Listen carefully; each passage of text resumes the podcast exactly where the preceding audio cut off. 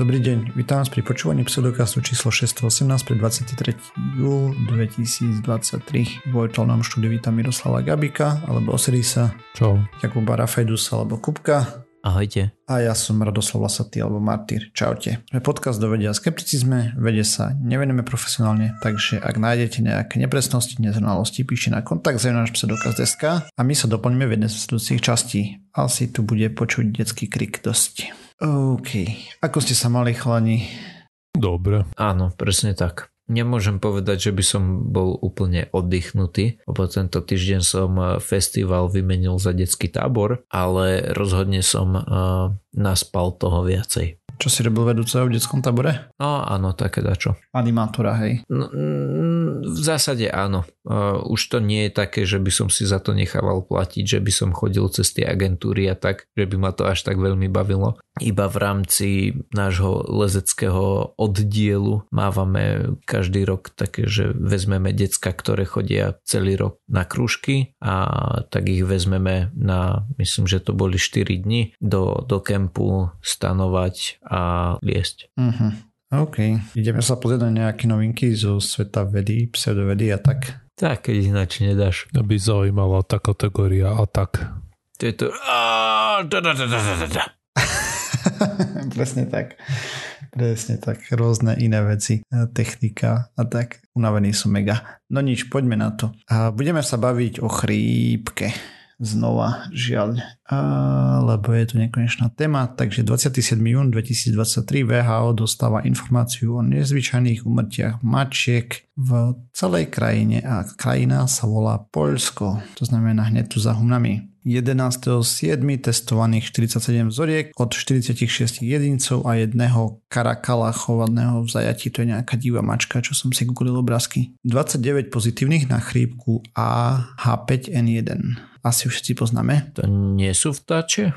Uh, áno. Počkaj, veľmi rýchlo mi prosím vysvetli vtáčia je iba preto, že sme ju prvýkrát uvideli u vtákoch? Mm-hmm. OK, dobre. Áno. Už rozumiem. Porozprávam o tej chrípke potom mm-hmm. trošku, lebo okay. ma to celkom zaujímalo. Takže 14 mačiek utratených, 11 uhynulo, posledná smrť 30. jún. Odkiaľ to skočilo na mačky, zdroj neznámy. Momentálne bežia SEO epiz, bla bla bla, vyšetrovania, proste epizootické.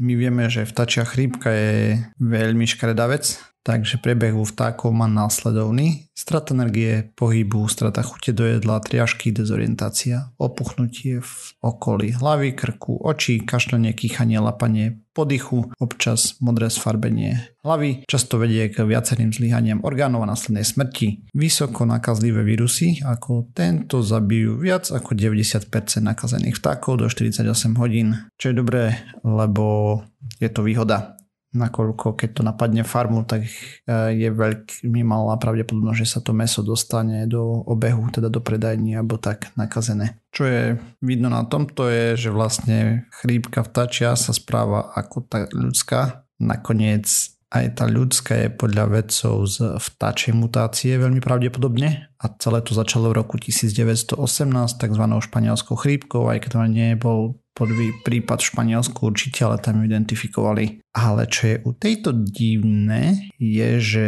štandardne chrípka chcipne niekedy okolo jary, hej, začiatkom leta. Koniec júna, júla, začiatok júla už je problém, hej, že proste je, presahuje svoje limity, dajme tomu. A navyše je veľmi zriedkavé, že nejaká chrípka skočí na iný druh. V tomto prípade vtedy si mysleli, že tá španielská chrypka, teda nie, že si mysleli, máme štatistiku, že infikovala asi tretinu všetkých ľudí na svete, zabila 10% z nich, cca 500 miliónov ľudí. Treba povedať, že toto dedičstvo nám koluje dodnes a všetky epidémie chrípky typu A do dnešného dňa sú varianty z 1918 rôzne. To znamená, že pred rokom 1918 medzi ľuďmi nebola chrypka? Bola, bola, len iná nejaká ah, asi. Okay. Miernejšia, dajme tomu, mm-hmm. tak. Alebo neviem, ale určite bolo dačo, hej.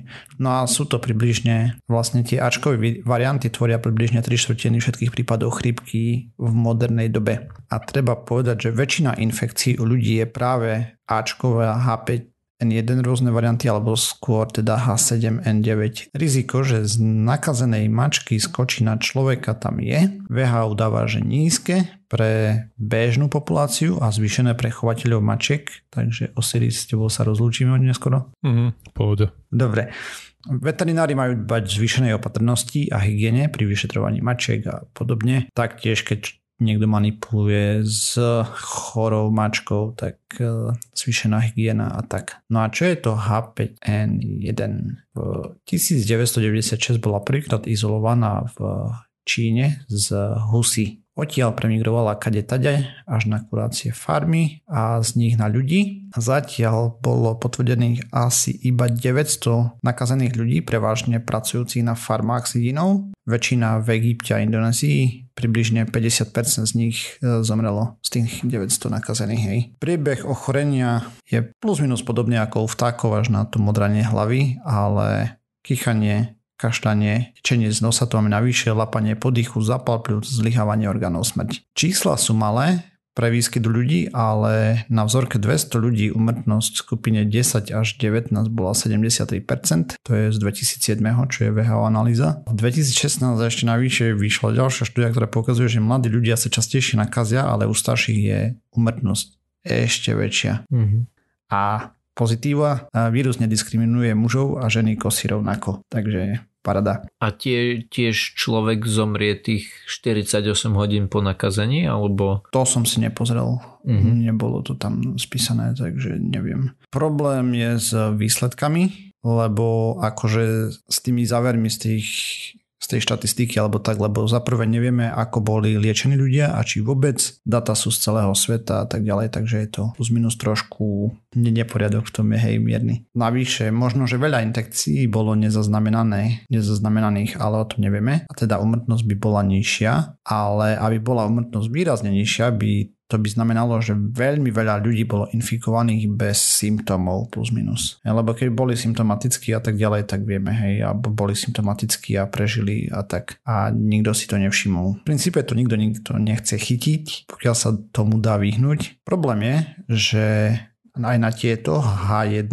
aj na tie zvyšné, teda na, na tie H7 kmene, boli zaznamenané prenosy už medzi ľuďmi. Protilátky našli medikov, čo boli v kontakte s pacientmi ale nie s vtákmi a navyše potom majú medikov, čo boli v kontakte s infikovanými medikmi. Našťastie to R0 je masakrálne nízky a si povieme prečo. Výskumníci dvíhajú varovný prst, lebo tu máme variant, ktorý sa volá 2, teda má označenie 2.3.4.4b a ten vlastne vystrašil výskumníkov, lebo sa veľmi rýchlo stal dominantný medzi vtákmi a práve toto je aj z tých mačiek, čo to sekvencovali, tak je to presne tento variant. To znamená, že sa mu darí adaptovať na rôzne zvieratá. A treba povedať, že tento variant je tu od 2021 a podľa všetkého sa asi nikam nechystá, lebo v pohode prežil pár, pár liet a zim a pokračuje ďalej s tým.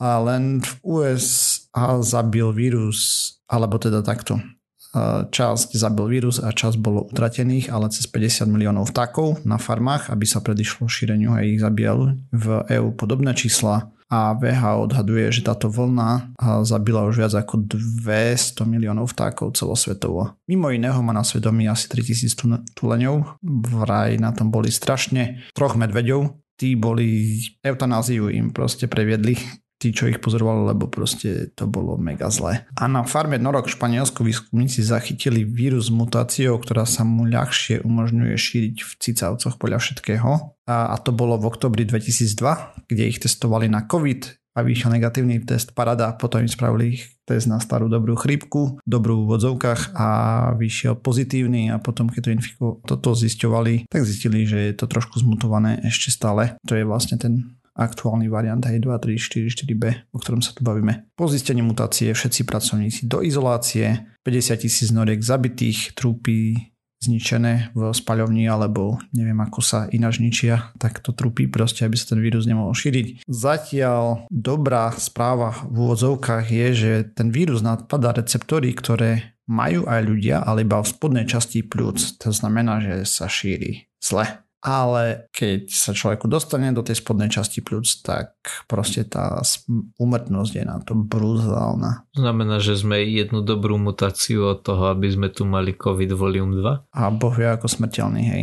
To môže byť takto. Oni čo som čítal o tom a tak ďalej, tak cca 5 mutácií sme od toho. Mm-hmm. Možno už iba 4 alebo 3, neviem, uh, po tejto. Ale oni pozerali sa na ten predchádzajúci vírus a tam proste práve to identifikovali, že proste je to potenciálny zabijak, že mu chyba fakt veľmi málo, aby premutoval. Mm. No ale je vidno, že teraz sú to tie polské mačky kvôli tomu, že oni podporujú Ukrajincov a nakupujú veci od Američanov, takže je to celé prepojené a nám nič také v zásade nehrozí. Dobre tomu rozumiem. Nie, lebo keďže nevieme, z čoho sa tie polské mačky nakazili, tak e, kľudne vieš, hranice sú pomerne veľké s Polskom na Slovensku. E, takže priam celá severná hranica je, myslím, že s Polskom. No dobre, čo k tomuto? V 2006 vyšla štúdia v Narku, v Nature, vlastne to bola tá o tej spodnej časti pľúc a tomto. Link bude v zdrojoch a tak. No a to, že to dostávajú norky, je mega zlé lebo oni môžu dostať aj ľudskú chrípku. A ako vieme, vírusy si radí menia mutácie. Takže vedci dali pár odporúčaní, no tým chodom tie odporúčania už vysia 20 rokov na kompetentných. E, takže sprísnenie opatrení na rôznych farmách a to vtáčie, norky, fredky, na zvaženie sú aj prasatá, hej, tam je tá H7, a myslím, že tam mať ide hlavne. Očkovanie pre vtáky, očkovanie pre ľudí a predtým to varujú približne 20 rokov. Postupne ten vírus skače hore-dole, schytali to mačky v Polsku, teraz aktuálne. Hej, ako som spomínal, už nejaké tulenie to schytali a tak. A otázka času, kedy proste zmutuje, že pôjde ľahko medzi ľuďmi ale potom možno nebude taký smrteľný, lebo sa bude viacej držať v vyšších častiach toho systému. Napríklad u vtákov je taký zabíja kvôli tomu, že oni majú ten receptor, ktorý, alebo podobný, nie som si istý teraz na, na 100%, uh, takže budem radšej len špekulovať, ale v princípe ten receptor, na ktorý sa viaže u vtákov, je v hornej časti dýchacieho systému. To znamená, že keď štebocu, tak si ho predávajú, hej a tak ďalej. Kdežto u ľudí sa viaže práve na ten, ktorý je dole,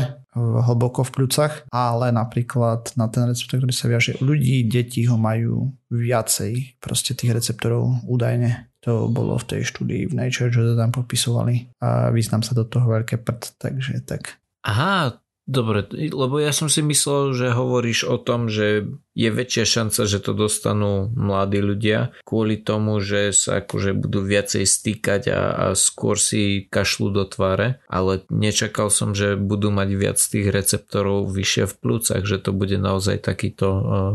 Neviem, či vyššie v plúcach, ale proste majú viac tých receptorov, alebo nejako sú tam ináč rozložené. Uh-huh, jasné. Tam to bolo v tej štúdii, ale mi to vypadlo, takže a ne, nespravil som si poznámku, takže to, to, to je problém. Vieš, keď si nenapíšem, tak potom mi to vyšumí. Pointa je taká, že nie je to len tým, ako sa tí ľudia správajú, ale je to nejakou fyziológiou. A je to aj tým, ako sa správajú a potom ešte aj fyziológia. Hej, ako tam hovorili v tej jednej štúdii z 2016, či čo, že keď to chytí starších, tak má to ešte väčšiu umrtnosť než u mladých. Jasne. Mladých to bolo ho od 10 do 19 pouhých 73%, hej, takže ma, málo ešte infikovalo ľudí, možno sa tie čísla sa zmiernia, hej, bude to len, ja neviem, 30% zabíjať ľudí, alebo tak, pohoda. Takže tak, proste mačky treba toto poslať uh, do pekla. Oni aj tak sú tam stvorenia. Tak aspoň na niečom sa zhodneme. Osedy skutko nesúhlasí. Kľudne sa môžete miliť, ja vám nemôžem brániť. Hej, hej, dobre, ďakujeme.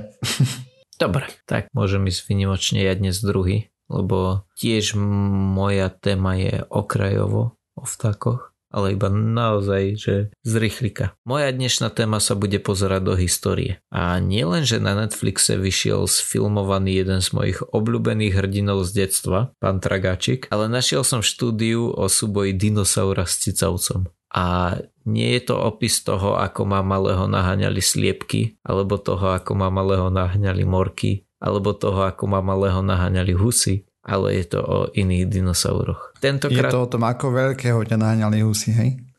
Nie, te, teraz sa už... E, dobre, možno sa bojím rovnako, ale už nezačnem utekať. Už som si uvedomil, že keď proste ostanem stať a možno si trochu dup, alebo inak to poviem. Už viem, že ja som väčší ako hus. Mm, husy cítia strach. Áno, áno. Mm-hmm. Dobre, ale o tom som nechcel. Tentokrát sa jedná o ozajstného plazového dinosaura, tak ako si ho predstavím, keď sa povie dinosaurus, hej, že nebude to o vtakoch. V Číne objavili novú skamenelinu a síce ju objavili v roku 2012, ale až v roku 2020 bola darovaná vedcom do, ne, z nejakej zbierky do nejakej niečoho. No a tí sa na nej teraz vyšantili. V čom je toto celé zaujímavé? Prečo si táto jedna fosílie vyžiadala samotnú štúdiu? Ba čo viac, prečo si zaslúži byť témou v pseudokaste? No pretože doteraz boli cicavce vnímané iba ako nejaká výplň fauny v čase, keď sa táto udalosť odohrala, čo je asi 120 miliónov rokov v minulosti. Hej, že tie veľké dinosaury, ktoré tam žili, akurát tak jedli malé cicavce. Hej, že e, nečakáme, že malé cicavce by jedli veľké dinosaury. Že proste tak nejak sme si mysleli, alebo si možno aj stále myslíme, že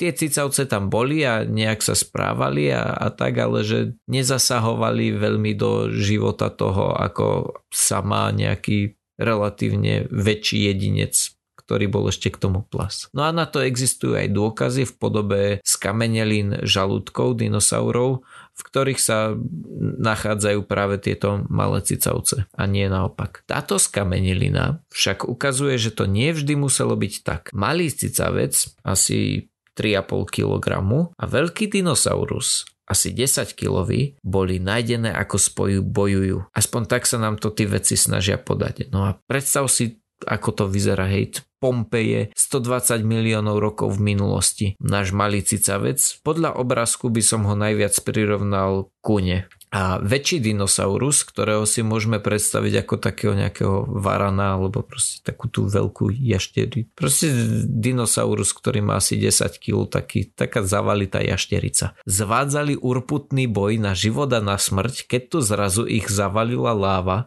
len aby sme si my teraz mohli predstavovať, čo tam asi vtedy robili. Proste úžasná záležitosť. Hej, lebo flirtovali medzi sebou, vieš. No, pozor, takýto akčný opis ako som vám teraz dal, hej, že život na, boj na život a na smrť, keď tu zrazu príde, vybuchne sopka, zavalí ich hlava. Toto síce ni, neznie to najpravdepodobnejšie, no z tej štúdie som mal pocit, že vedci sa snažili naozaj vylúčiť akúkoľvek inú možnosť. A síce veľmi detailne tam opisovali, ako by to vyzeralo, keby šlo o dve skameneliny, ktoré boli, že keby to bol podvrh že tie skameneliny by boli len nejakým spôsobom uh, zlepené dohromady. Tiež ako by to vyzeralo, keby zomreli v inom čase a potom boli len nejak akože tektonicky uh, popresúvané k sebe, hej, že tie, tie horniny by sa nejak pohýbali a, a náhodou by tam zostali. Že to by tiež vyzeralo inak. A takisto to znamená, že už sme si tak nejak povedali, že sa to udialo vtedy, že, že, že povedzme to tak, že zomreli v rovnakom čase. Takisto sa zaoberali možnosťou, že tento náš cicavec by iba obžieral zdochlinu dinosaura, ale aj túto možnosť vylúčili, pretože keď sa pozrieš na tú kostru, mimochodom je to úžasne zachovalé. Z celého toho, celého klopka chýba akurát nejaká časť toho, toho dlhého dinosaurieho chvosta. Ináč je to prakticky že 100%.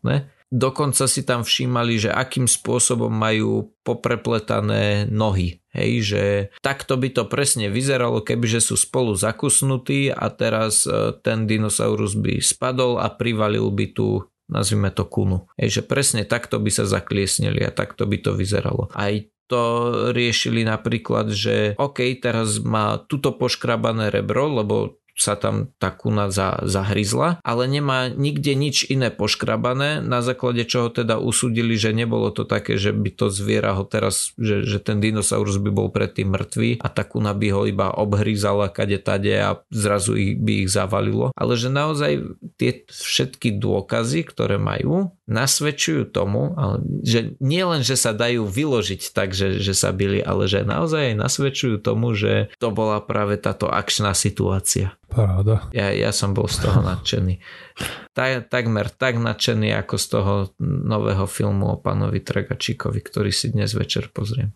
Zhodou náhody ja nadviažem na teba, presne ako si nadviazal na Martyra.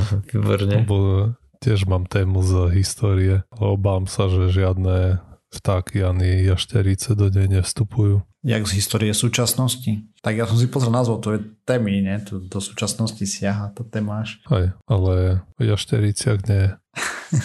Téma sa týka betónu, ktorý používali staroveky Rímania a otázka znie, prečo vlastne, alebo ako to urobili, že niektoré stavby stoja dodnes. Takže oni používali nejaký špeciálny betón, ktorý bol proste zmiešaný nejaký vulkanický popol z, z nejakej špecifickej lokácie z okolia mesta Poz, Pozuoli, po, Pocoli, čo ja viem, jak sa to číta. Vidíš, to som si mohol pozrieť, ale nepozrel a preto sa s tým musíme vyrovnať. A samozrejme nejaký vapenec. Keď sa tieto materiály správne zmiešajú, správnom poradí, správno teplotách a tak ďalej a tak ďalej, vznikne dosilný betón. No ale to nie je celý príbeh, pretože tento betón je nejaký špeciálny. Tým, že proste drží tak dlho a nedrolí sa, tak je to celkom pozoruhodné. No a keď výskumníci sa pozerali na ten betón pod nejakým mikroskopom alebo inými nástrojmi zistili, že sú tam nejaké malé biele kúsky vápenca alebo nejaké úlomky alebo proste nejaké malé čiastočky. To úplne nedávalo zmysel, lebo inak ten materiál bol veľmi dobre rozmiešaný. Typicky to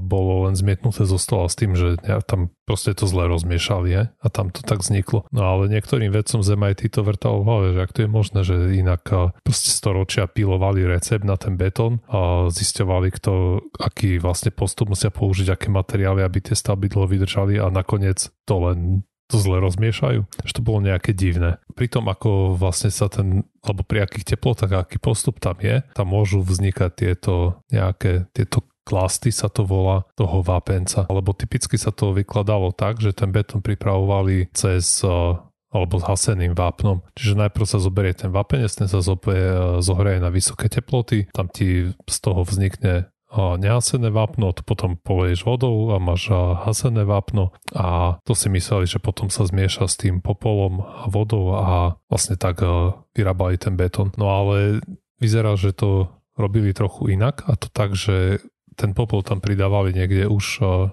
vlastne zároveň s vodou, keď uh, vlastne do toho nehaseného vápna. A ten konečný dôsledok uh, je dosť podobný, akurát, že tam vznikajú nejaké štruktúry a zlučení, ktoré proste pri tom druhom postupe nevznikajú. Medzi iným sú to aj tie práve tie malé úlomky vápenca alebo čiastočky. Samozrejme otázka je, či to niečomu pomáha. A odpoveď je, že áno. A to tak, že keď vzniknú nejaké trhliny v betóne, tak oni typicky majú sklony, alebo mali by sklony sa šíriť, alebo nateče tam voda, zamrzne, vyschne, nateče nova, zamrzne, vyschne a už sa tie praskliny vlastne šíria a skočne, skôr sa ten betón úplne rozdroli. No ale otázka je, prečo sa tomu, to, tomuto rímskému betónu nestalo. Hej. Sú niektoré stavby, napríklad uh, Panteón v Ríme, ktorý má vyše 2000 rokov a furt stojí. No a ukazuje sa, že keď... Lebo tam nemrzne. Aha. No to je možno, ale to je budova, do ktorej vždy tečie. Ona, má, ona nemá poriadne okna, ona má akurát jednu dieru v streche a to znamená, že vždy keď zaprší, tak naprší dnu. To predsa s tým musí niečo urobiť. Ale bez ohľadu na to, hej, tie praskliny v betóne proste sa stávajú, hej.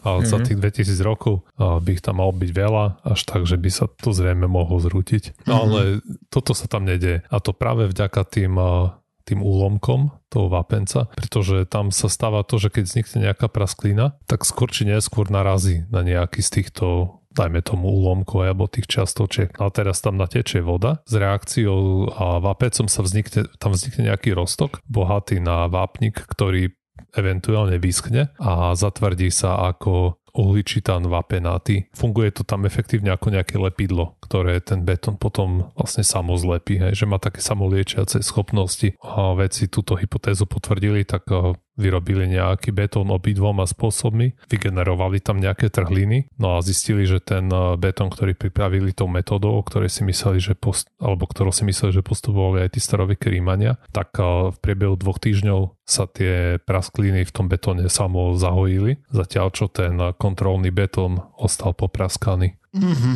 Hej, o tom som už čítal v štúdii. A je to lacné na výrobu? Bez problémov? Technologicky? Ďalšie vlastnosti betónu sú v pohode?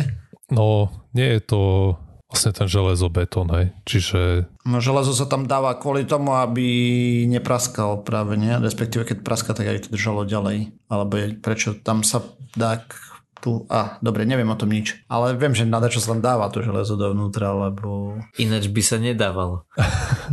akože, Áno. Určite stavebných aplikácií a rôznych betónov je jeden bambilión tento možno nebude vhodný na všetky, alebo na nejaké, možno ani na mnoho z nich, alebo na nejaké signifikantnú časť z nich, lebo môže mať nejaké vlastnosti, ktoré nevyhovujú proste na tie aplikácie, ale určite sú aplikácie, keď tento betón bude výborný. Ale samozrejme ja ti neviem zla vypovedať, či to bude nejak veľa, málo, koľko, v akých aplikáciách. Mňa by skôr zaujímalo, že či sa pozerali na to, či je tam dôležitý ten sopečný popol, alebo v praxi by to mohol byť iba popol. Podľa mňa len nejaká zlučenina stamať dokonca bude stačiť z toho popola no, jedna. Hej. Jasné, ale že či v zásade takéto niečo dokáže spraviť aj pri poľane, hej, konec koncov aj to je sopka, alebo či na to potrebuješ tú špecifickú sopku, ktorú, ktorú tam mali oni. Skôr nie, možno, že tam len zistili, že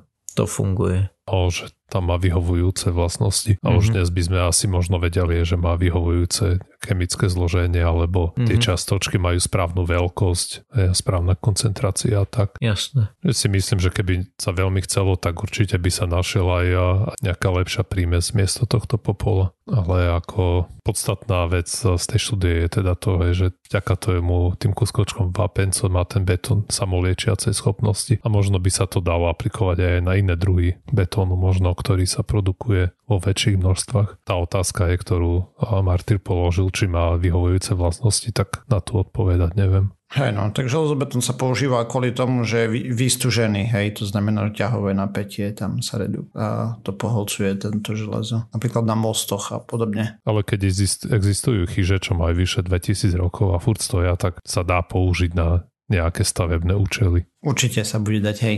Však ten panteón je celkom veľký, vieš. Hej cool stuff. Podstatné je, aby to bolo ekonomické, vieš. Aj keď, aj keď to bude trošku drahšie, keď to vydrží, ja neviem, stonásobne toľko, tak stále to bude ekonomické. No tak neviem, môj starky by s tebou nesúhlasil, lebo on potreboval každé leto búrať a prerábať a v zásade aj tak tam natrieskal toľko betónu, že by to prežilo dve vojny. To znamená, že on nepotrebuje, ne, potreboval kvalitnejší betón. Chápeš? Potreboval lacnejší, rozumiem. No, skôr potreboval mekší, aby ho ľahšie zbúral potom. No, presne hey. tak.